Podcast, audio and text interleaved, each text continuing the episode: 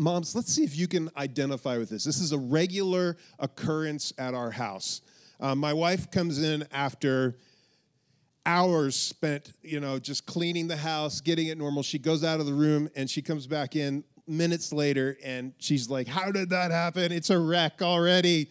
I just cleaned. That's called the second law of thermodynamics. Or children, one of the two. They're very similar.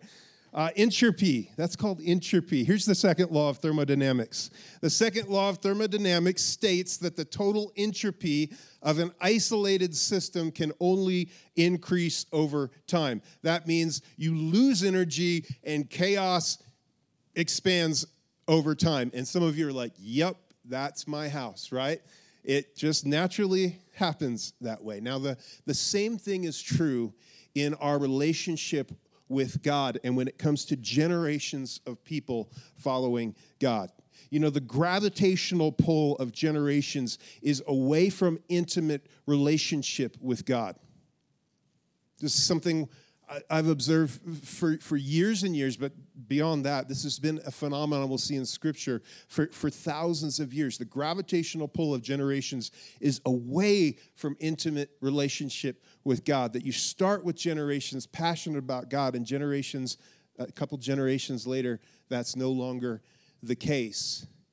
And that just naturally happens in life, but it's more than that because it's in our culture, there's certainly a massive pull away from a passionate life that's given over to God. You know, it's something that's sad, but that's true in our lives is that if we're not moving toward a deeper relationship with God, we're actually drifting away from Him.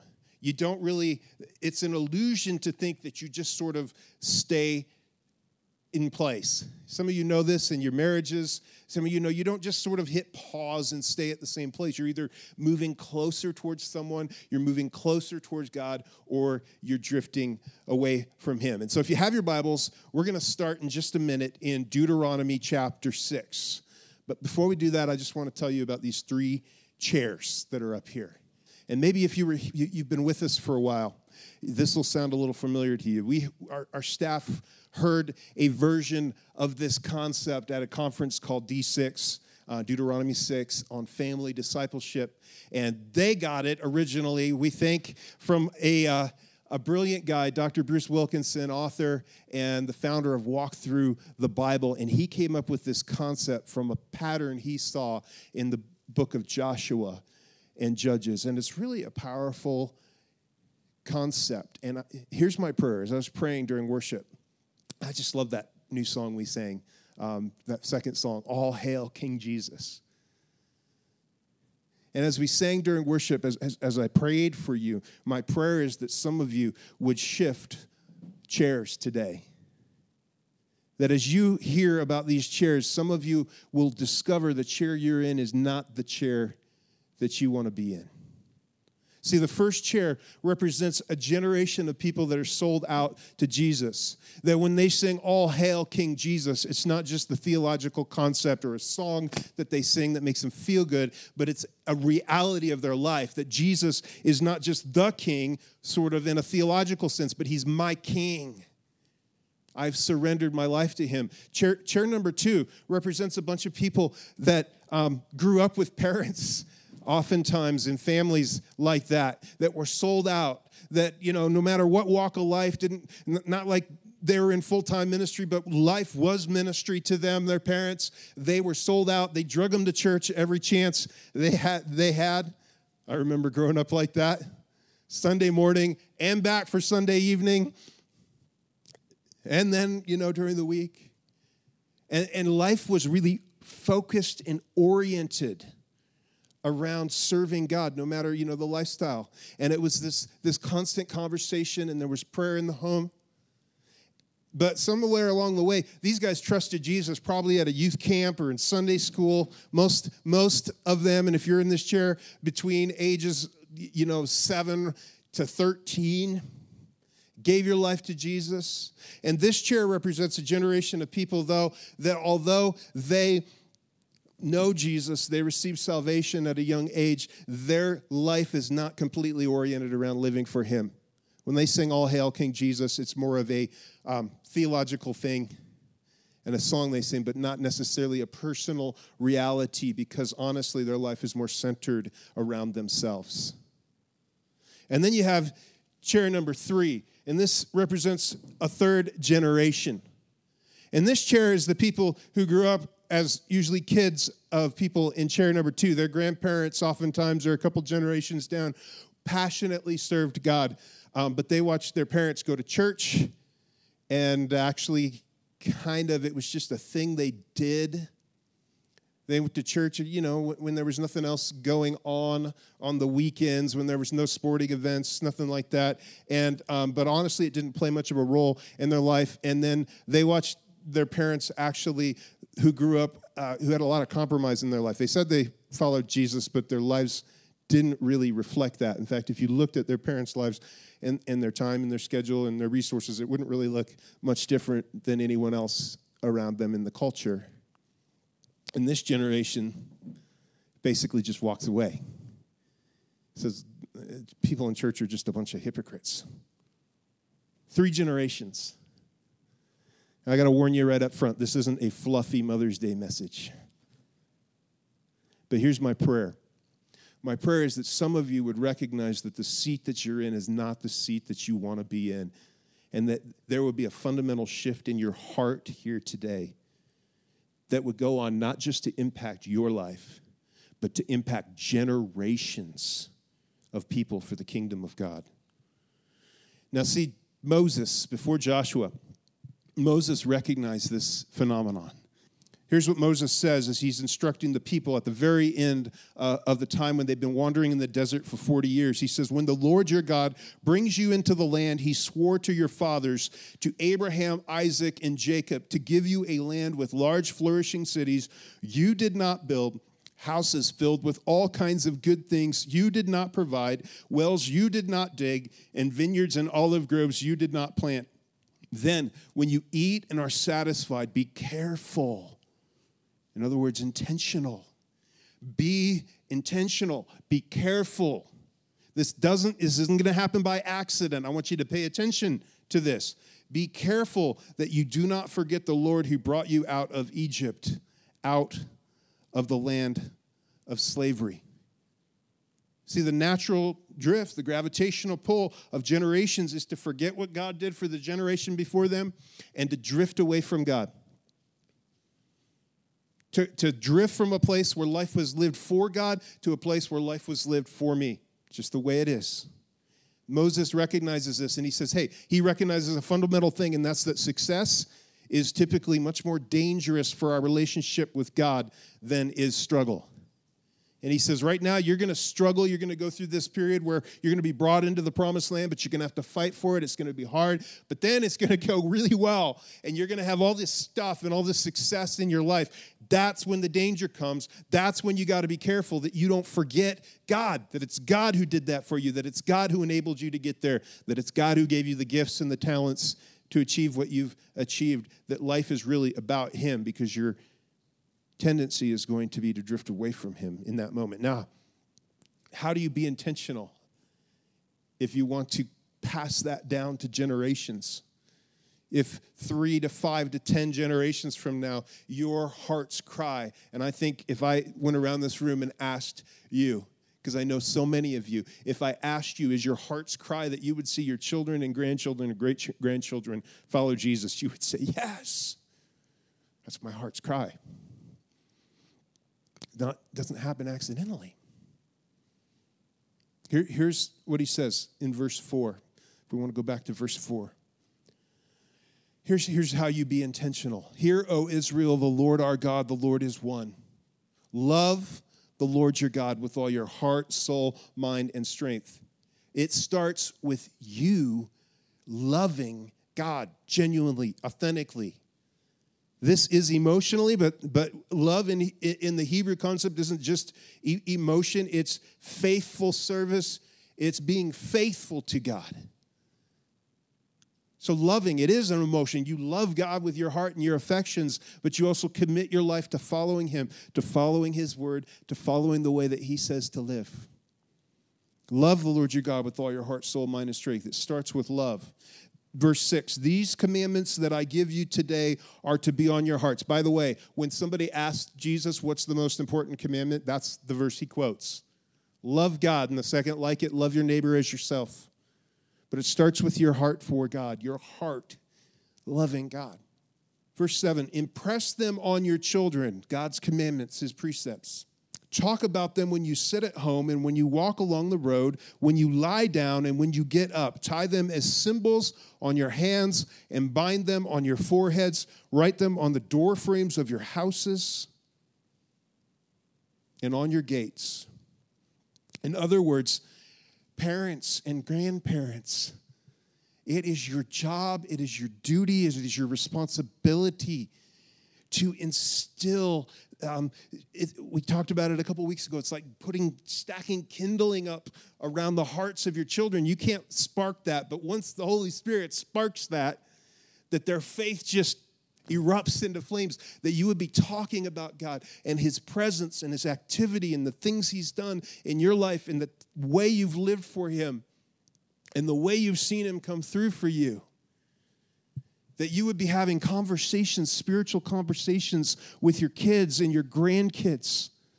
In fact, that home point center we have out there is all about giving you resources because raising kids is hard. And sometimes we don't know how to have those conversations. So that's about how do you how do you direct and how do you have conversations and help, how do you help your kids through some of those tough seasons but it would be that you would you would continually be just instilling a heart of faith. You talk about it on your way you know when you get up at the breakfast table as you're rushing out the door on the way to the volleyball field. You, are talking about it on your way home from church. What did you learn? Uh, you know what, what did god speak to you it's this constant thing. You're going to actually have meals together where you sit down and you're going to direct, and it won't be just a you know a quick little prayer and move on. But you're going to talk about some of the things that God's doing. You're going to be praying for families in your lives. My circle, my responsibility. You're going to be praying for those in your neighborhood that maybe don't know Jesus yet. And as you do that as a family, you're going to see God start to move on their hearts, and your kids are going to be part of that. That's how you be intentional about seeing this happen. That's how you be intentional. That's how you begin to address the tendency of a natural drift in generations. And so Moses says, I want you to remember that when you get into the promised land. Don't forget the Lord your God. Be intentional about it, be careful. And so, flash forward a number of years, Moses is dead and gone. He's passed the baton of leadership on to Joshua. And now, Joshua, at the end of the book of Joshua, after the conquest, Joshua is probably about 85 years old at this point, but he's strong. He may be closer to 90. He's strong and he's led and he still has a spark in his eye and a passion for God. He bet it all on serving God, he risked for God. Joshua is the first generation. Joshua is the one who said, I'm going to abandon it all and follow God. He's going to be the primary thing in my life. This is the generation that says, God may not call me to go to Africa, but if He did, I would go. God may call me to be a businessman in my community, a kingdom focused businessman who creates incredible jobs and positions for other with a heart for the kingdom and bring the kingdom into my work and bring Jesus into my work and love people towards Jesus and care for people and Lord willing make a ton of money that's going to go to invest and grow the kingdom around the world.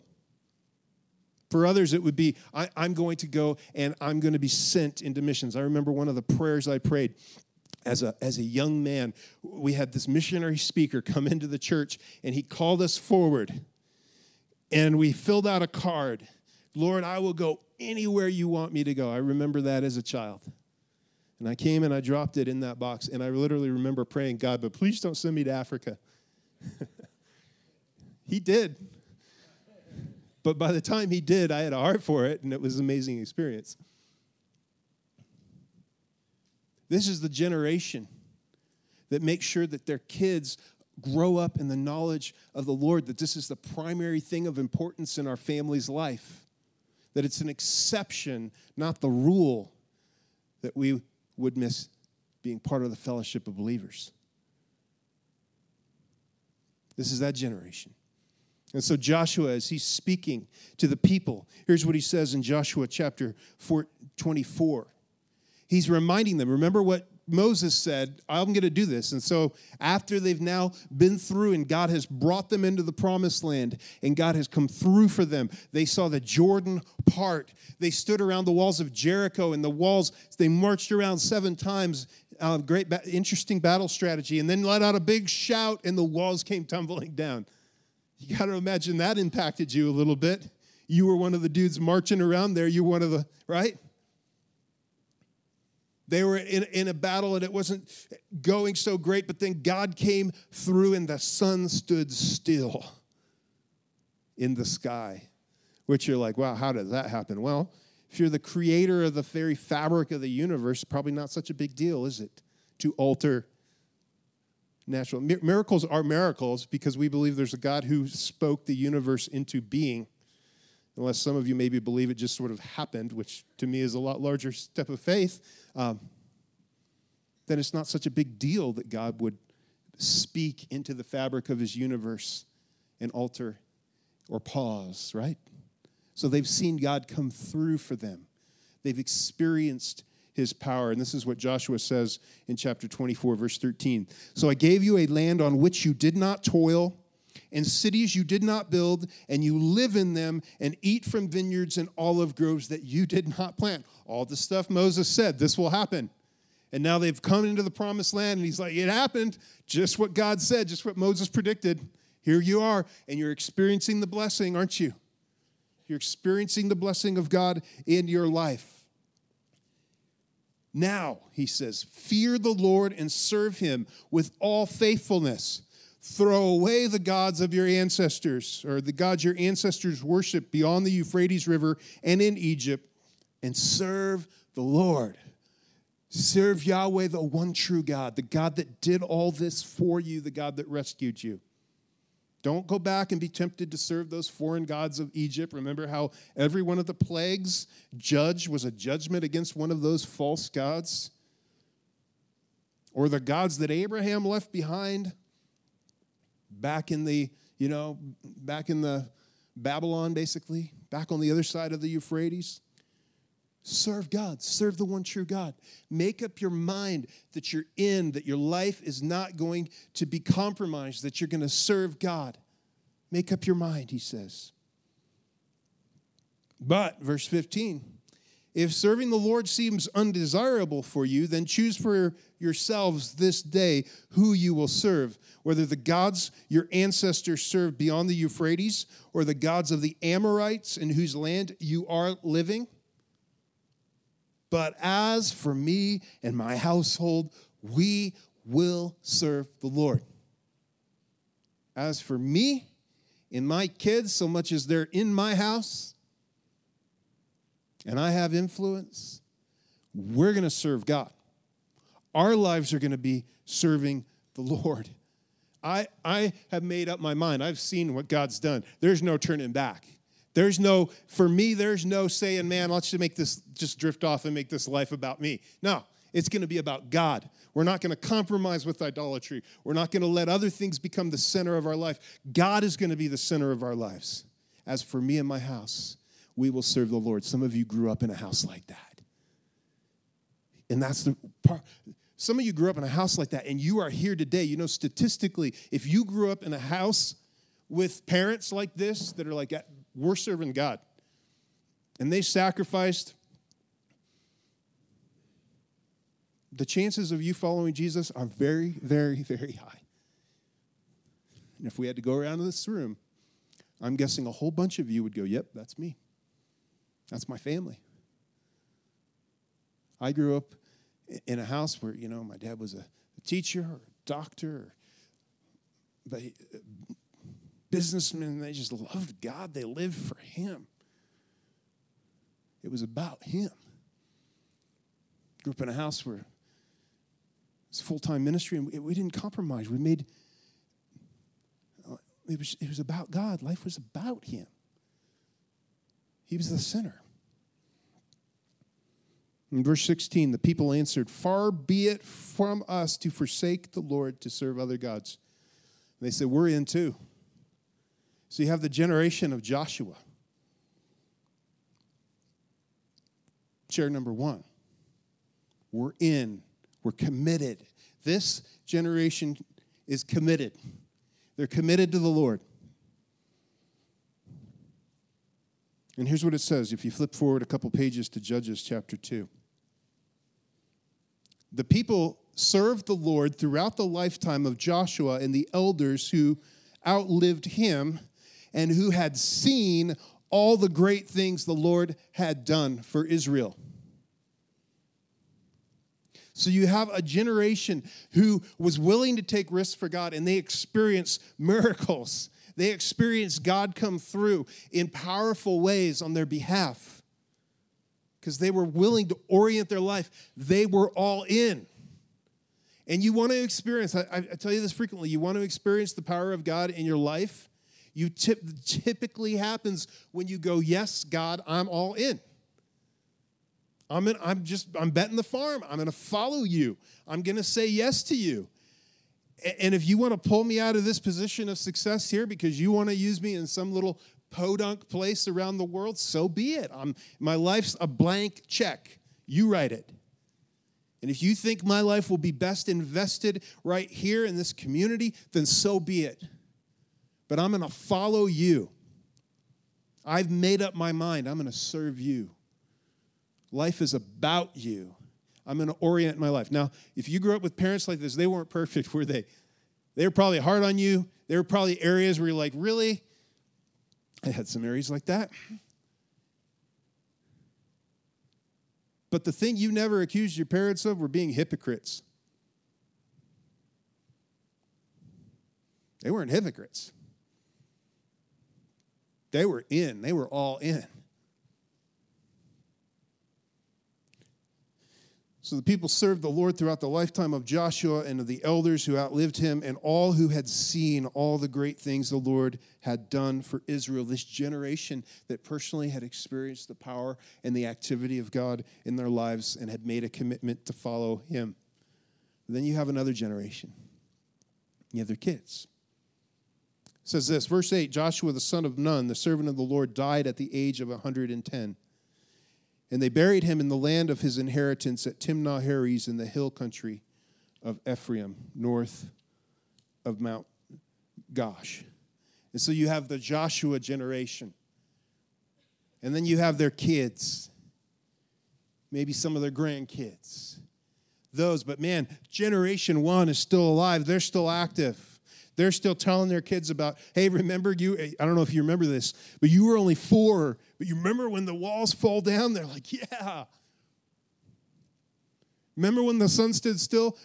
You were 12. You saw that, didn't you? Yeah. I mean, they, they weren't the, the generation. Generation two isn't the generation that experienced God doing these mighty works, but they heard about him. Parents told them about him. But somehow, in the midst of this generation, I, I don't know if it just came too easy for him. The struggle of this generation is always who, who's going to be the center of your life. Because you, you, you don't really understand in this generation, you, you never really recall a time where you, you weren't serving God or didn't you know, know about Jesus. For me, my one of my earliest memories is praying to receive Jesus. I think I was three. And I think it was really genuine when I was three. I believe God saved me. And I remember again when I was seven or eight years old at a church, just this powerful experience with God. And I feel like that was a moment where I was really committed to and experienced His power in a, in a whole nother way. Right? And then as a teenager, moments at camps and things. But here's what happens as committed as this generation is to betting it all and going after God with all their heart and serving God no matter where God calls them and making that the center of their life. Generation two, primarily the big struggle along somewhere along the way is that the center of your life shifts from God and becomes prosperity, and success. That becomes the focus. That it's a subtle thing. You believe in Jesus, you go to church, you know, sometimes when there's not something more important to do on the weekend. But the shift, is there's been a shift in your heart, and it's not all about God. Your life isn't oriented towards Him. You haven't actually stopped to ask the question of God, okay, if you really wanted, is my life, are my hands open before you? Lord, you bless me with all these things. They're yours. You could take them if you want. I'm yours. My life's a blank check. That's never really been on the table. Church has become kind of a thing you do because it had so much value. You looked at your parents, they loved God so much they were passionate about him, so you just thought, oh, yeah, I want that. I want that value system in my life. You bring your kids to church because you want to instill in them that value system. You want them to have a moral foundation in their life. But for you, he's not really the center. It's just a thing you do. It's an extra thing in your very full plate of activities. I'm not saying any of those activities and things are wrong. What's wrong is what's at the center of your heart. And for people like me who grew up in chair number two, my parents, uh, my parents launched a ministry. My dad was the first Christian in his family. Two guys came into his life. Um, I think they were with, Campus Crusade for Christ, now Cru. They came into his life and preached the gospel to him, knocked on his dorm room door. He, he said, Get out of here. and then later that evening, got down on his knees and gave his life to Jesus. And God rocked his life, transformed his life. He was in. This was during the Jesus movement. Many of you, if you're my age in this room, you had parents who came to faith in the Jesus movement, and many of them were the first serious followers of Jesus in their generation. And they fell in love with God, and God lit up their hearts. Some of you in the generation before that was your parents.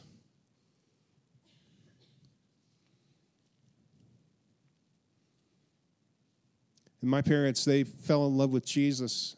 And my dad was a college professor and ended up um, losing his job because he presented a statistical probability question on the probability of random chance emergence of the universe kind of thing, right? and he they decided, I think they'd been doing some ministry on the side. They decided, I think God's calling us to go full time now. And you know, right then, and this happens so frequently to people who decide, if you decide I'm going to write God a blank check with my life, I'm in, you make the commitment. He had to decide, he knew that's what God's calling us to do. And right before they ended up going full time, he got an incredible job offer in geology that made a bunch of money.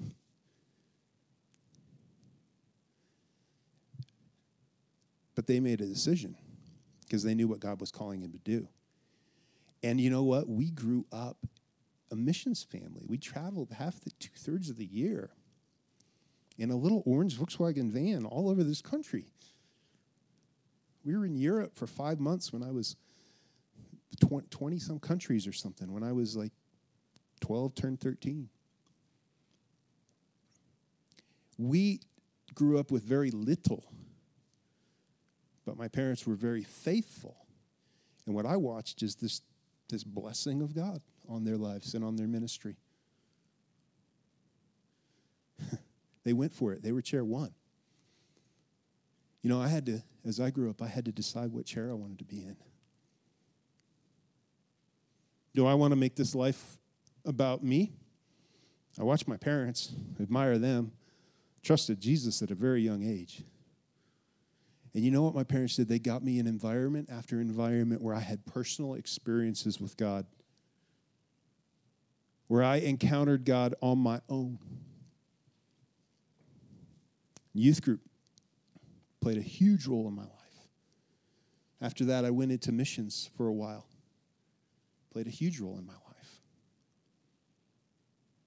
See, the challenge in, in chair number two is you grew up seeing it You grew up hearing the stories about it, but the stories haven't always been yours because you never took the risk for God. You never wrote him a blank check with your life. You saw the blessing of your parents' generation because they followed him. You know what? Blessing often follows obedience. Now, this is a principle that you see in Proverbs, just like the principle. Some of you, I know, you have a great heartache because you loved God with all your heart. You brought your kids up that way, and, and some of your kids walked away from Jesus. And you said, Proverbs, it says, train a child up in the way he should go, and in the end, he won't depart from it. Well, that's a principle. There's just something different between Proverbs, which are principles, and promises. Every one of us has to decide are we going to follow Jesus? Are we going to live our lives for Him or for us? Every one of us. And so, just the fact that you do raise your kid and you love Jesus and you're sold out to Jesus isn't a guarantee that they're going to be. But you can sure pile up that kindling so that when God sparks it, they run after Him with all their heart. But still, they have to make that choice to follow Him, right? But the question is, where are you at on the? Where are you at? See, because chair number three comes along. This is the next generation. Chair number three. After that whole generation had been gathered to their ancestors, verse 10, another generation grew up who knew neither the Lord nor what he had done for Israel. Sold out, compromise. See, here's what happened in, in, in number two. They got comfortable in these cushy, nice houses. And where God had commanded them not to intermarry with those around, they began doing that, which began drawing their hearts away from God. They compromised. They took on some of these people they thought, well, we can just actually take these people on as our servant labor. That'll make our lives even easier. Compromise entered. They allowed sin in their lives that their parents wouldn't have. After a while, they felt guilty for a while, and then they got used to it, and it's kind of like, yeah, it's not that big a deal.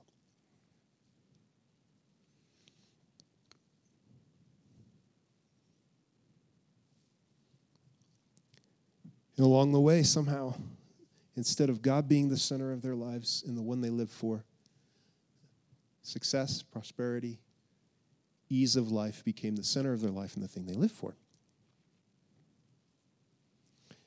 And now this next generation comes along, and the heartbreaking thing is it says they didn't, not only did they not know God, see, you had generation one, they knew, personally experienced God work on their behalf because they took risks for God. They saw Him come through, they prayed, they had conversations, they shared Jesus with neighbors.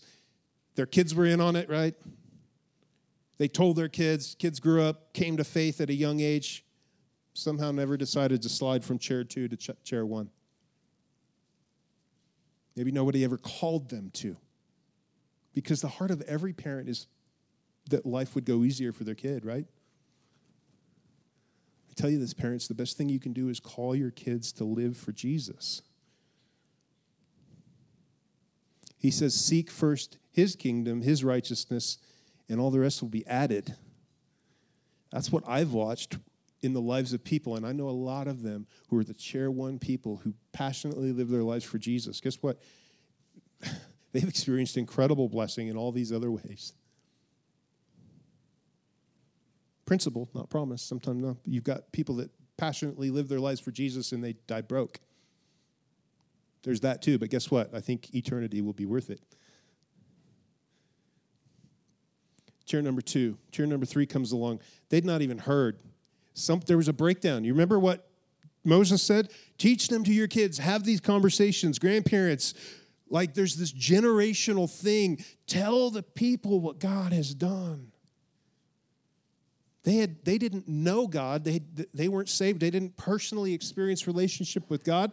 And they didn't even know about the works he'd done. Just a couple of generations down. They didn't know that the Jordan split that the walls fell down, that the sun stood still, or they heard the story and they're like, hey, yeah, right, because they looked at the lives of their parents.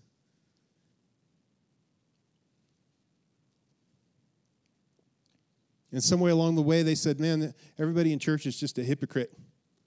Eh, you say you follow God, but your life's no different than anybody else. This clearly isn't a center point of your life. Chair number three, they walk away. They walked away. Verse 11 Then the Israelites did evil in the eyes of the Lord and served the Baals, the false idol gods. These are the gods, the idol gods around them that required horrible things like child sacrifices.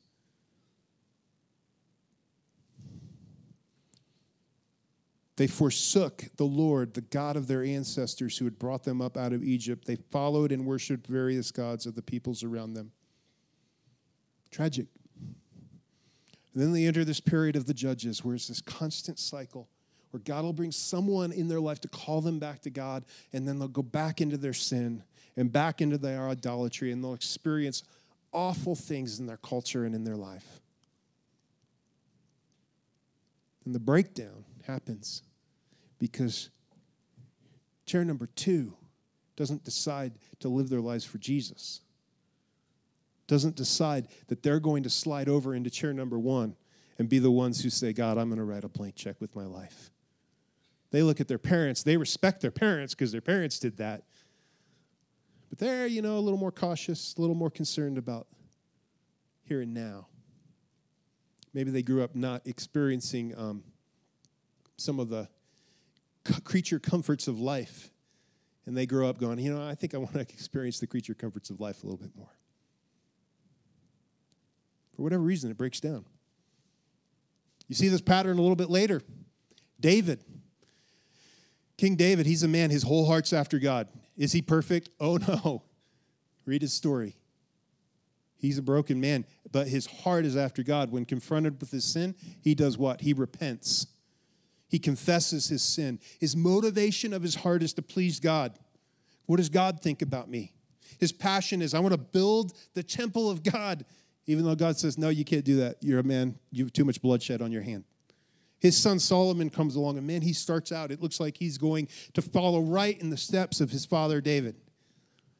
He prays God, God shows up in a dream and says, uh, You know, what's your request? He says, Give me wisdom. And God goes, Wow, great request. I'm going to give you wisdom. And because you had a heart for that, I'm going to give you wealth too. Well, in the midst of his great wisdom, smartest guy who ever lived up to Jesus, he thought, I'm so smart, I can handle it. Before you know it, he he marries 700 women's and, and women and takes on 300 concubines. Now, for the smartest guy in the world, that's a bonehead move, isn't it?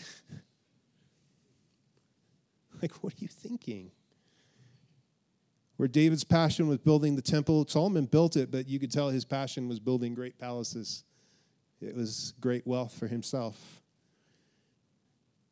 At one point, they were bringing tribute equivalent to $4 billion of gold every year, these other nations. Guy was like the richest man to live in this whole period of history. He'd experienced everything. And at the end of his life, he, he had compromised so many things in his life that he ended up building temples to his foreign wives' gods. And going along, I mean, he wouldn't have said he was really into it, probably, but he put up with it. He went along and made sacrifices with his lives. He, he descended into idolatry. His son Rehoboam, third generation, came along, no heart for God at all.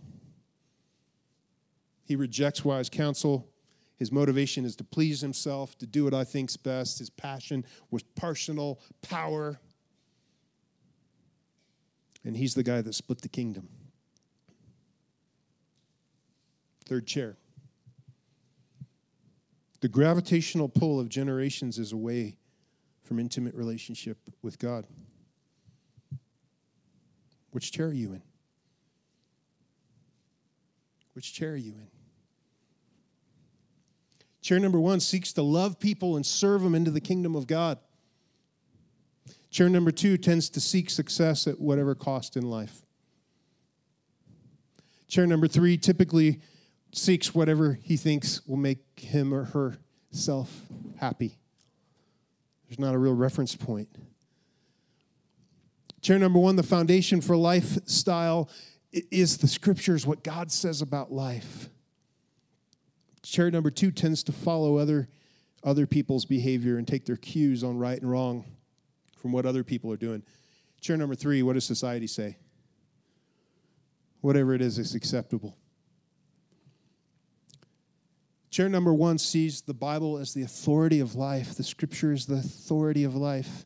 And not just that, not just like owner's mantle, but, but something that gives life, that they meditate on it. Like David said, Oh, I delight in your law. I meditated on, on it day and night. Why? Because it gives life to me. It keeps me centered and focused on serving God with all my heart. Chair number two believes kind of that the Bible is relative to the situation. It brings comfort. It's a very devotional faith. Read it for comfort. Makes me happy. I've got some verses on the wall, some verses on coffee mugs. But I don't really read it and meditate on it and make an effort to live my life based around it. Chair number three, it's just a cultural relic. It's irrelevant to life. In fact, even worse, it's probably misogynistic, patri- the patriarchy. Certainly doesn't apply to my life today. Chair number one knows God as a personal friend, is a friend of God, has a deep relationship with Him, worships God, depends on Him. Chair number two met Jesus as a child. And probably as a teenager had some experiences, but really knows God more as a doctrine than a person. Chair number two, chair number one, you know what? For somebody living in this place, your life is sold out for God. You have a testimony that's usually like, hey, ah, man, last week we were praying for this family and God did this. It was crazy. Chair number two, your testimony is, well, 20 years ago I prayed a prayer.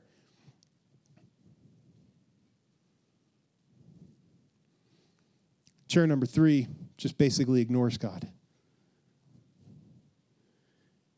Chair number one, all hail King Jesus. Christ is the Lord of my life. Chair number two, thank you, Jesus, for saving me. Chair number three, Jesus, I think he's just a religious leader.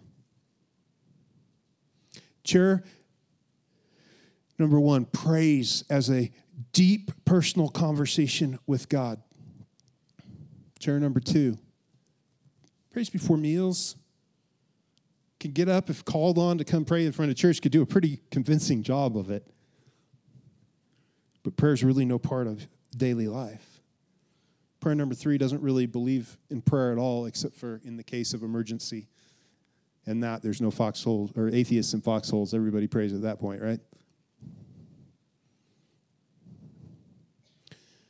When it comes to their career, chair number one, the job, my career is a platform God has called me to for the purpose of ministering to others that my vocation is something I've entered into as a calling of God and it's sacred, and the call is to carry His kingdom into this thing and use this to advance His kingdom in the world.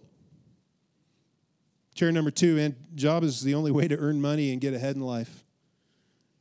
And I'll try, maybe, maybe try to bring my faith into it, but that's usually kind of awkward. Chair number three, job, just a self advancement. Which chair are you in? Which chair best describes your condition today? And a deeper question is if you choose to do nothing, which chair will your children most likely occupy? I want to invite Winston up here. We're going to close in the song in just a second. The gravitational pull of generations is away from intimate relationship with God. It's just the way it is. But it doesn't have to be that way. I love this little scripture where Paul writes to his to Timothy, my namesake. And he goes, I see your sincere faith. I'm reminded of your sincere faith, which first lived in your grandmother, Lois, and then lived in your mother, Eunice, and now lives in you. See, that's the way it's meant to be lived. That's when somebody from chair number two goes, Man, my parents were amazing servants of God. You know what? I'm going to slide over to chair number one. I'm not going to be content staying here. I'm going to make Jesus the center of my life. and I'm going to reach down from chair number one and I'm going to grab my grandkids. I don't care what these guys are doing. I'm going after my grandkids' hearts. I'm going to pray for them. God, get a hold of my kids. I'm going to go after my grandkids and I'm going to tell them all about the things God has done. And I'm going to call them and say, I want you to live your life. Your life can have kingdom significance and kingdom meaning. You can change the world. You know, world changers sit in chair number one. And man, I know some of them. Guys like Lynn Green and Don Stephens, Mercy Ships. I got to meet Loren Cunningham, the founder of Youth with a Mission, one of my heroes. I got to meet him a year and a half ago at the funeral of Charlie Green, who some of you know in this room. Another chair one guy who bet the farm to follow Jesus.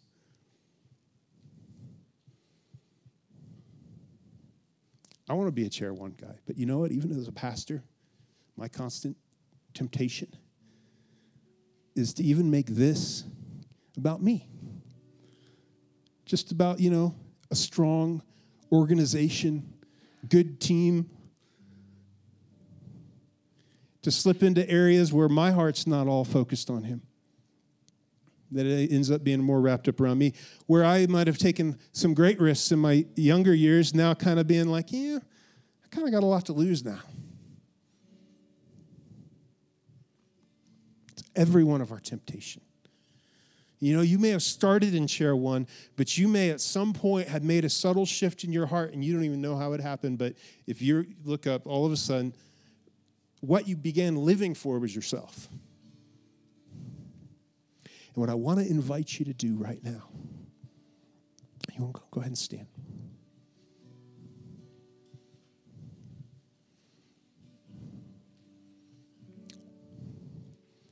As we close, what I want to invite you to do just bow your heads, close your eyes. And if you know, I think I've been living a little more in chair two than I want to lately. And I want, God, you to light my heart up again for you like maybe you did at first. Or I want you to light my heart up for you like you did for my parents. And that's why I'm here today. Would you just stretch your hands out in front of you?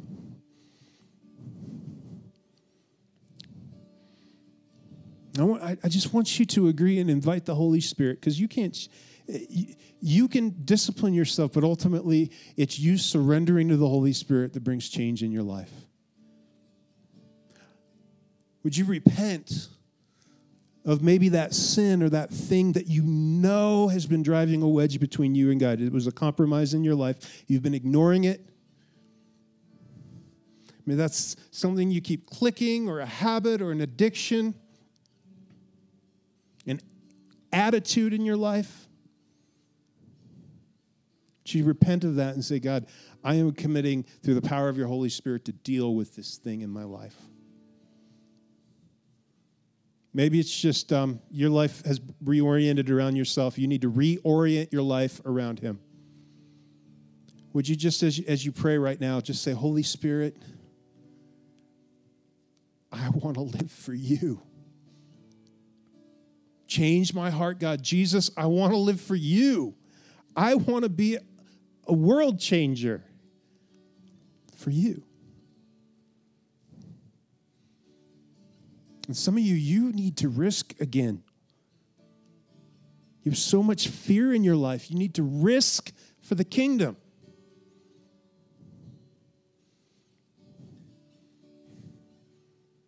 And those that are in this chair number three, you're like, I don't even know about this whole thing. I don't even know if it's true. I want to call you. You don't have to land in chair number two. I want you to jump right to chair number one. I am here to tell you that the power of God is available to you in your lives as you commit your life to following Him and give your life to Jesus, and you can actually make a radical difference for His kingdom. Lord, may that be true in our lives. And Lord, for the single mom in the room right now, or the mom who feels like she's carrying the whole spiritual burden of the family right now, Lord, encourage her, comfort her, let her know, keep going. Timothy, my namesake, is a good reason the faith that existed in your grandmother and your mother. Keep going. Follow Jesus. And for that man in the room that realizes he hasn't been stepping out and following you and, and just committing his life to you, would he make that shift? The greatest gift he could give his wife right now, or maybe his mom, to say, I'm yours, Lord. I'm yours. And for that person who in, in, chair three, that they would just call out to you and say, Jesus, I want to live my life for you. I want you as my Savior, but I want to follow you. I want life to be about you. I want to make a difference for you. I repent of my sin. Lord, would you raise up in this congregation generations of world changers, Lord? Generations that would shape this community and this world for you. Lord, Western Colorado has been used like that for years. Would you do that in our midst, God? Thank you, Lord. We pray these things. In Jesus' name, amen.